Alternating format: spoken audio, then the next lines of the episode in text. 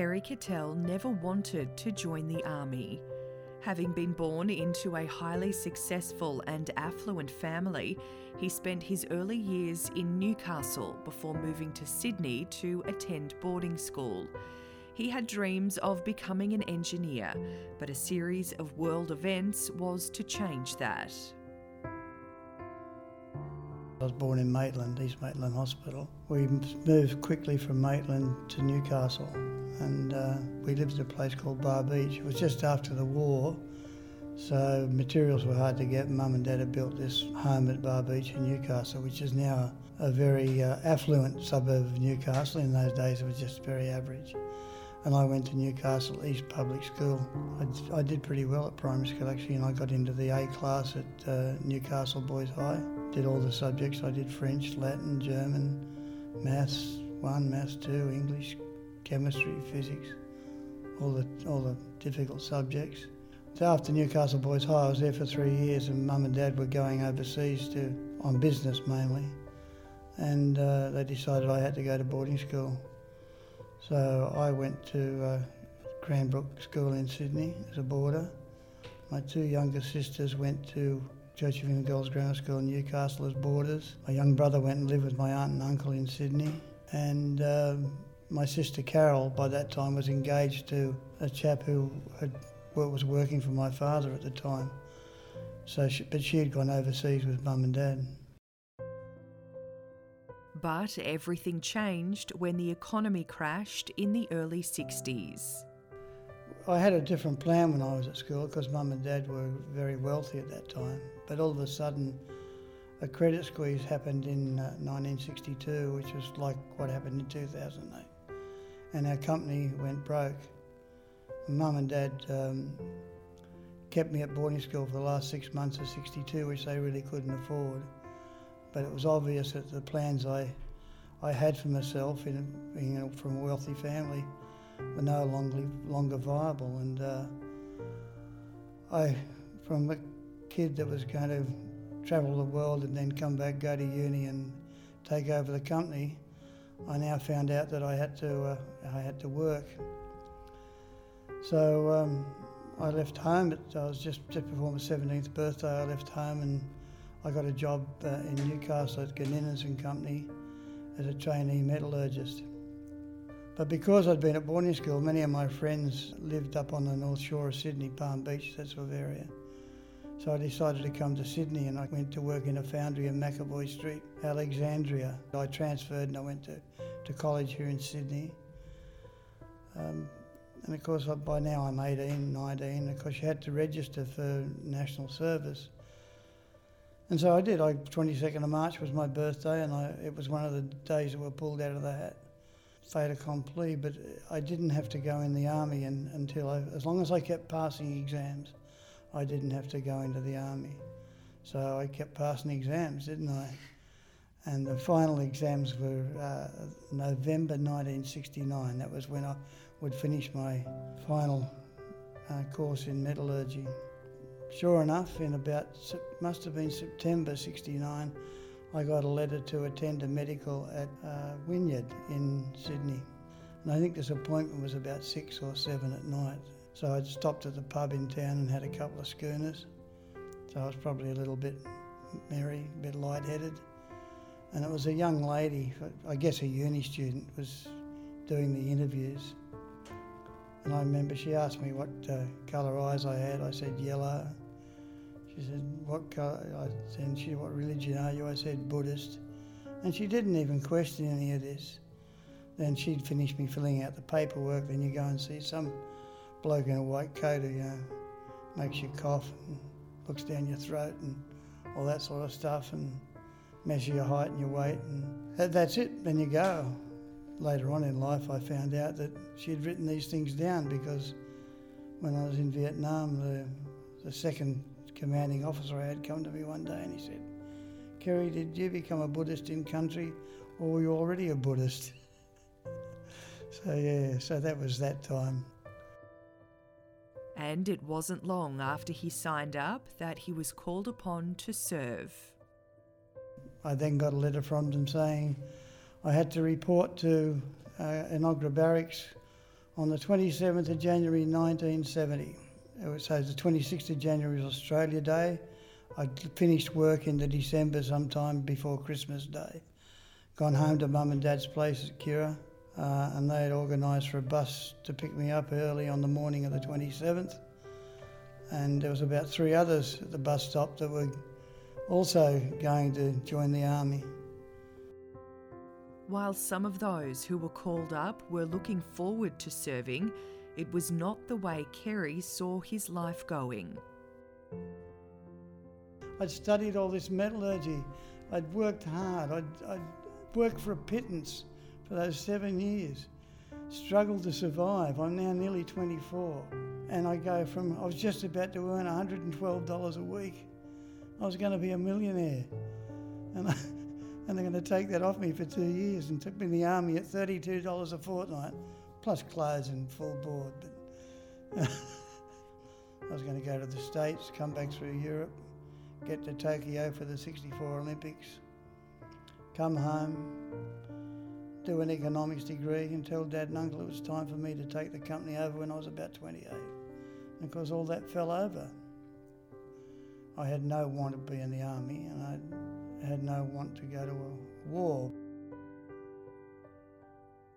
But Kerry knew he had no choice, so he tried to make the most of the experience.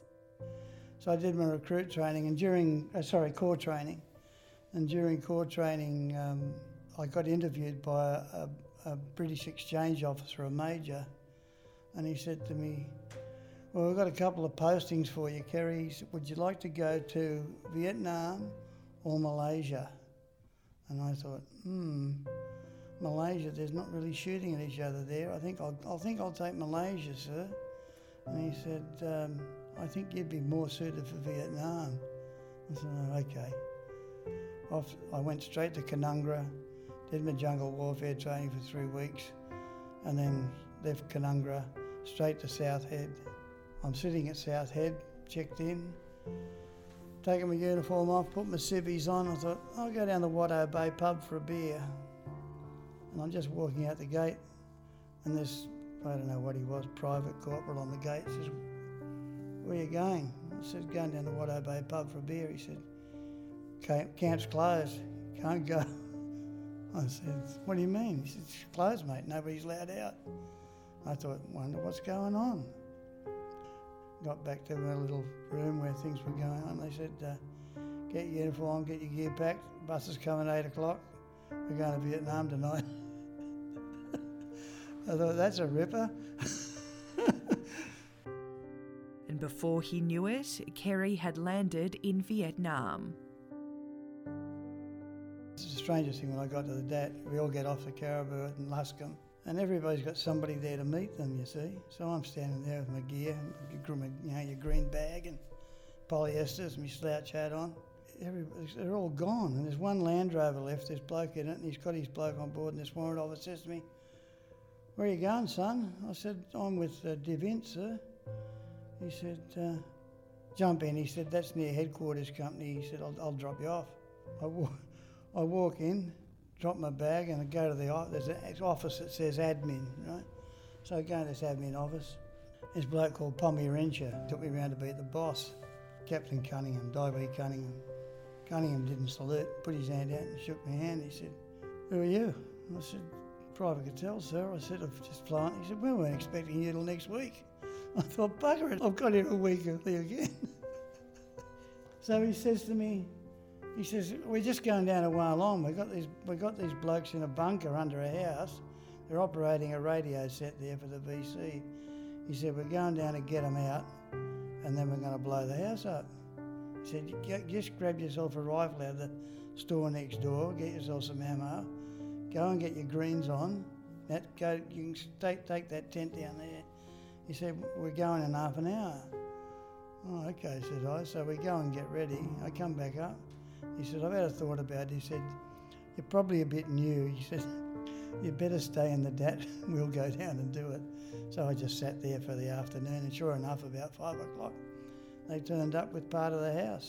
But the boss thought he had lost one of our blokes, because apparently one bloke wouldn't come out of the bunker. Apparently Peter jumped down in the bunker to get this bloke out, and there was a shot. The boss thought he had lost one of his guys, but actually it was the VC decided to commit suicide. So that was my introduction, day one, Vietnam. After the shock of his first day, Kerry began his new life in a war zone. And so I'm hanging around the Dat from the 17th of November. It would have been about a week later the boss came to me and said, "What do you want to do, Kerry?" And I said, "I don't know, what do you got?" And he said, "How would you like to be the counterintelligence operator in Đức Thạnh?" And I said, "Well, that sounds fine. What have I got to do?" He said, "What you do is you get as much information you can from the local people. You go up Sunday and you come back into Nui Dat every Saturday. I want you back here Saturday night so you have a drink with the boys and you go back Sunday so you don't lose contact with the unit." I said, "That's fine." And this compound was about, again, 200 or 300 metres in diameter. We were surrounded by barbed wire. We were also surrounded by a minefield. My job was to go out every day and travel around all the police stations, village chiefs, villages. There was a special one called the Police Field Force, which was like a police that operated outside the villages into the rubber and towards the jungle. The chief of that was a chap called Wen Mao. Mao was probably about 3 or 4 years older than me. We became good friends. He spoke a little English, and together we worked together with him teaching me Vietnamese and how things worked in Vietnam. And I taught him how English and how things worked in my operations, and we worked together. And then I'd go to other compounds and I'd just visit them, do things, talk to people, just get as much information as I could. And every night I would report back to Nui Dat over a secure radio as what was going on and what I thought was happening and where enemy concentrations might be or might not be. Try and give the battalions and anybody else out there operating some clues as to what might be happening. I also, I made a lot of friends too. One story I tell, I think it's a great story of life. I was in Nai Zha village, and all these villages apart from Binh Ba were pretty much at night time under the influence of the Viet Cong. They all had family in the Viet Cong, so it's quite understandable. One story I this is in my imagination, but I believe that in my area the war stopped at lunchtime on Saturday to allow VC families to get together, and as long as they were gone by first thing Monday morning, because there seemed to be no military action between lunchtime Saturday and first thing Monday morning. But this one day I was in a village, in Nai Zha village, and I'm sitting in front of a drink stand on the side of the road, and I hear this terrible coughing coming from this house, and I go over to the door and I say to the lady, "What's going on?" She says, "Oh, my son, he's really ill." And I go in, and there's this young boy in his teens, and he's like nothing left of him. I didn't know what was wrong with him. So I went and got my mate, who was a medic down at the training team at Binh Ba, to come up and have a look. And he said, "I think the boy's got tuberculosis." I said, "Oh, okay." So I said to the parents, "Why can't you get him into hospital?" They said, "Oh, there's no beds, we can't get him in." The closest hospital that could treat him was in Saigon. I thought, well, we've got a hospital down at Vũng Tàu, why can't we do something? So I went to the doctor at Nui Dat, and he said, no, we won't treat anybody for an illness like that. If it was a war injury, yeah, we'd do something, but not for that. So I thought, that's pretty poor. So I went to a captain who was a good mate of mine who ran the psychological warfare team. And I said, look, you want to get the people on side, you've got to do nice things for them. Here's this kid that he's dying. Maybe we can do something. And he did. He got the child in a hospital in Saigon. Then a bit later I went to see them, and the son had died. They invited me to their home and treated me with great respect and care. And I said, but I was unable to help you. And they said, yeah, but at least you tried. They said, without you, we didn't have any hope, and you gave us some hope. After almost a year in Vietnam, Kerry got the news he'd been longing to hear. They decided probably round about mid-year, about July, that we were going to pull out, I think. And we were told to pull up our minefield around our compound, so the engineers came in and drove their mine destroyers around and around, blowing up mines all the time. Mid to late September, I think, 71. And that's when we got pulled out of Đức Thạnh and back to Nui Dat, and I got told I was going home on the 7th of October. It all happened pretty quickly, really. I think I was home back in the Dat for 2 weeks. So I must have got back to the Dat about the 22nd or 23rd of September. Packed my gear and was put in a plane back to Sydney. And when I got to Mascot, we all arrived about 11 o'clock at night. And they put us through customs. I thought that was pretty terrible. This stupid idiot at customs, he asked me to have a look at my wallet. I can still remember him looking through my wallet. I don't know what he was looking for. I mean, what would you possibly have in your wallet that was contraband? Anyway, I'd been writing to this young lady while I was away, who I'd met on the train when I left Singleton. She was going to Sydney, I was going to Adelaide. And I'd just written to her. She was no specific girlfriend or anything. But she was there to meet me with two of her other girlfriends. And they were living up at Potts Point. So they said I could go and stay with them. I hadn't told my mum and dad I was coming home. So I went and stayed with them for a week. And every morning I used to get up. I'd go downtown and walk around shops. Never buy anything. I can remember just going into Woolies there on the corner of Park and George Street and picking things up and feeling them, because I hadn't seen anything like this for 12 months. I was out of touch. Some shops must have thought I was strange, but I did that every day. And we'd go out at night and have something to eat, come back, maybe watch a bit of telly, I can't remember. But anyway, after a week I decided it was time to go home. So I put my uniform on, went out to Kingsford Smith and said, I'd like to go home now. And they put me on a plane and sent me to Coolangatta. My parents' house was actually right at the end of the runway. I just got off at Coolangatta Airport and walked home, walked in the front door. Dad was at work. Mum was pretty surprised to see me. They say war changes you, and for Kerry, he had to readjust to normal life. Well, my parents had this home. It was just, in those days, it was just a small 3-bedroom, single bathroom, brick home at Kira in Coolangatta. There was this high window in the bedroom, but there was a normal window on the side and this high window, and I'd often find myself waking up in the middle of the night and standing on the bed looking out this high window, and then I'd look out and think, I'm really home, I'm back.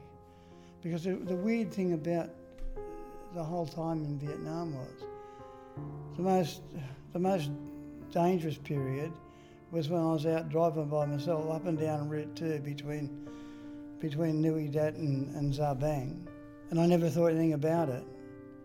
And then the last 2 weeks when I was in Nui Dat, in the main base, that was when I was really concerned, and you'd hear like an M60 going off shooting off into the bush at night, into the rubber.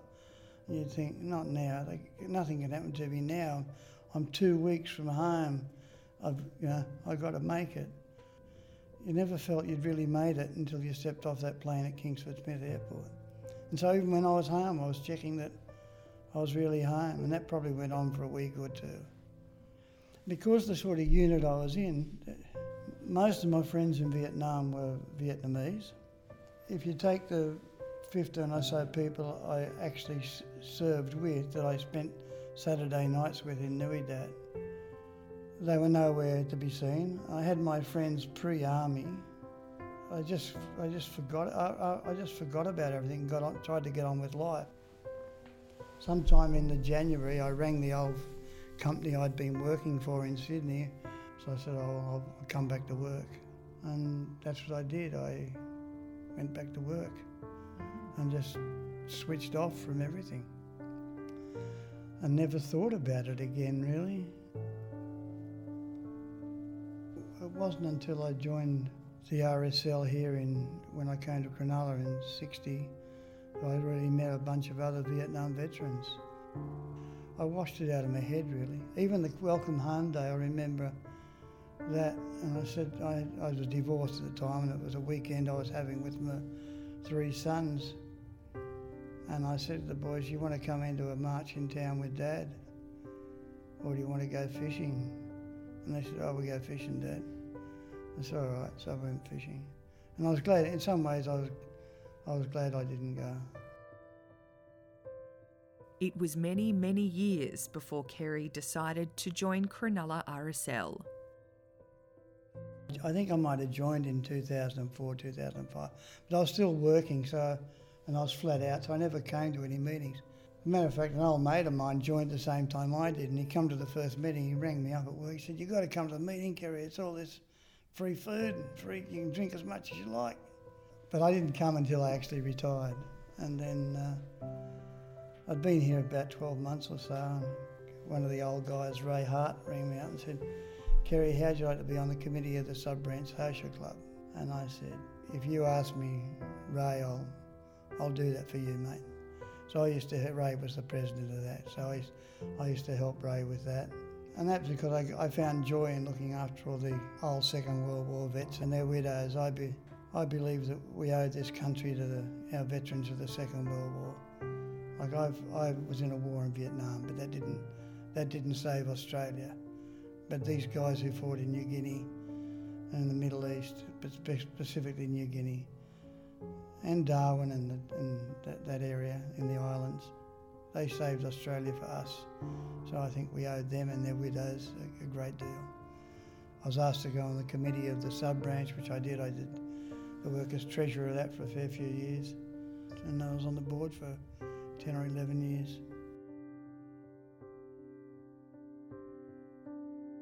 Many things shape you in life of what you do, but it's all done while you're young.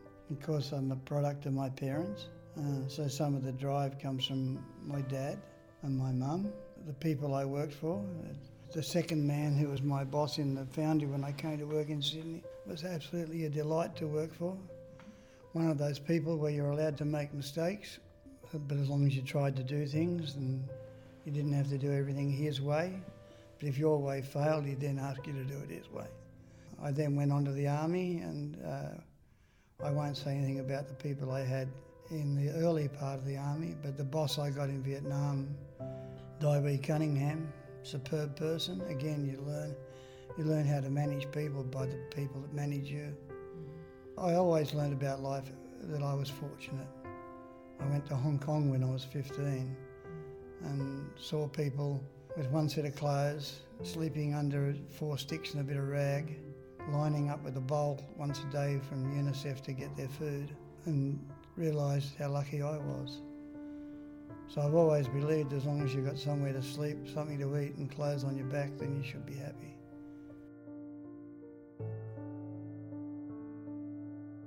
Kerry makes mention of a man he called Pommy Rencher and wanted to pay special tribute to him. Pommy served with HQ Delta Company in the 6th Battalion and fought in the Battle of Long Tan. He passed away in 2021.